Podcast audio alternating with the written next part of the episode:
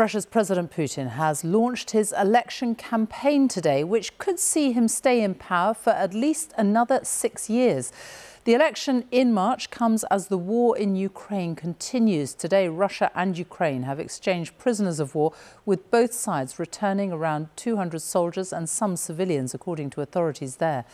In a moment, we will have a special report from our correspondent with the latest from the front lines in eastern Ukraine. But first, our Russia editor Steve Rosenberg was invited to today's presidential campaign launch in Moscow, a star-studded affair near the Kremlin.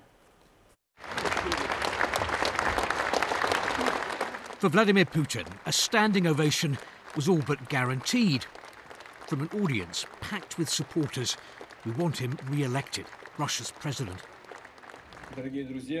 We were allowed in to watch the campaign event.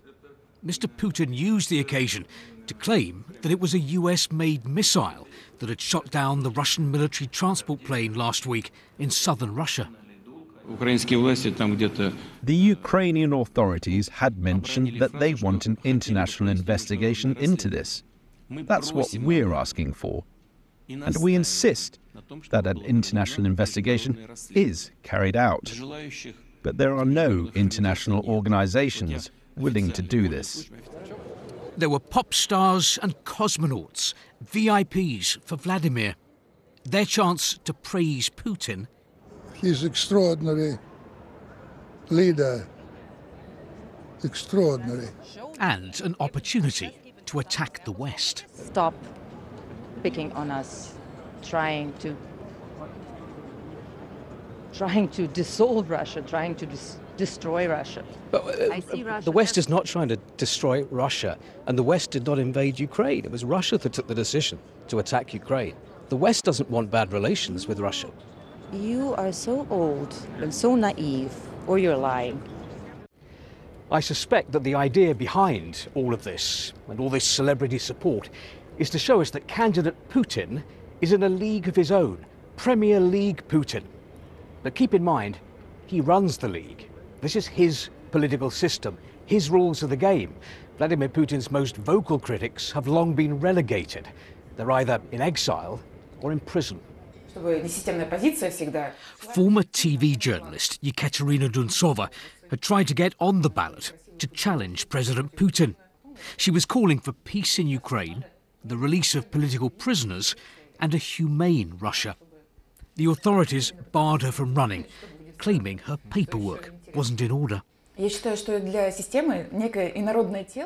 the political system here sees me as an alien object and doesn't know what to do with me. Because I appeared out of the blue, the system doesn't understand who I am, so it's decided to keep me out of harm's way.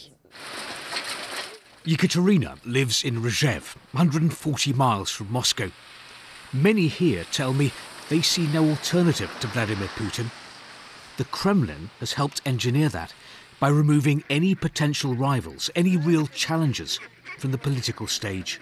A new president, Ilya says, might not cope with the burden of governing. But someone experienced like Putin could develop our country, even in the difficult situation we're in. There's no one else, says Lydia. Maybe Putin will find someone sometime, but he'll be ruling for a long time yet. Perhaps that's why there's little excitement here about the election. There will be other candidates.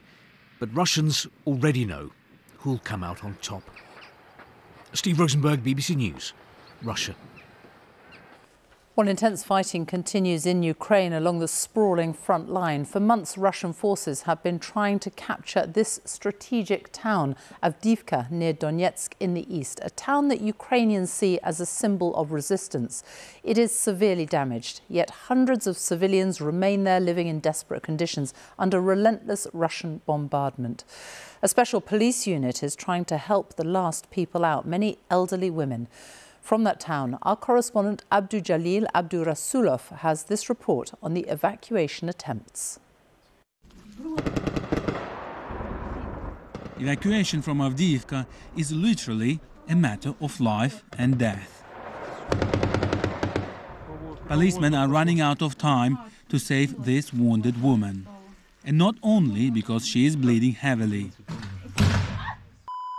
A Russian drone drops a grenade aiming for their car. It just misses. Hurry up! A drone is hovering above. An officer shouts. Gennady and Dmitri's job is to help civilians facing daily bombardments and airstrikes. They are the White Angels, a special police unit in Avdiivka, a frontline town in eastern Ukraine. They gave me their footage from the past month inside the town. It shows how people survive in desperate conditions.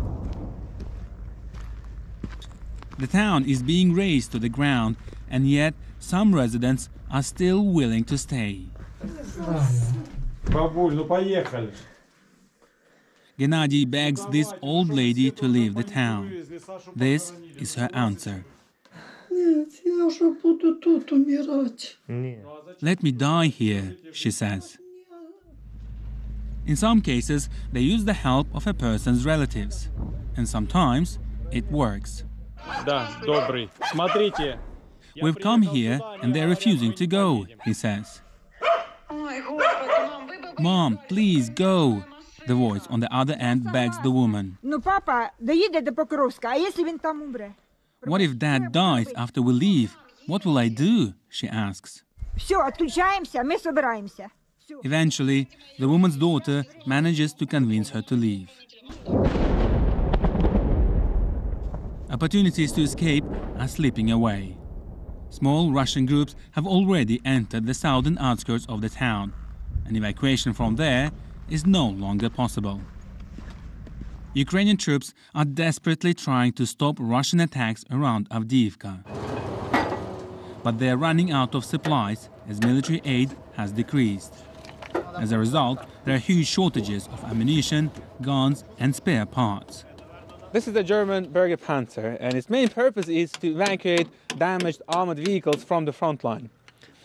Its track and road wheels are broken, but because there are not enough spare parts, this group has to scavenge.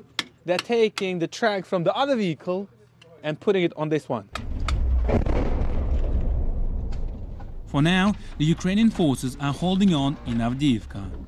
But those residents who refuse to leave the town may soon no longer have a choice. Abdujalil Abdurasulov, B B C News, Eastern Ukraine.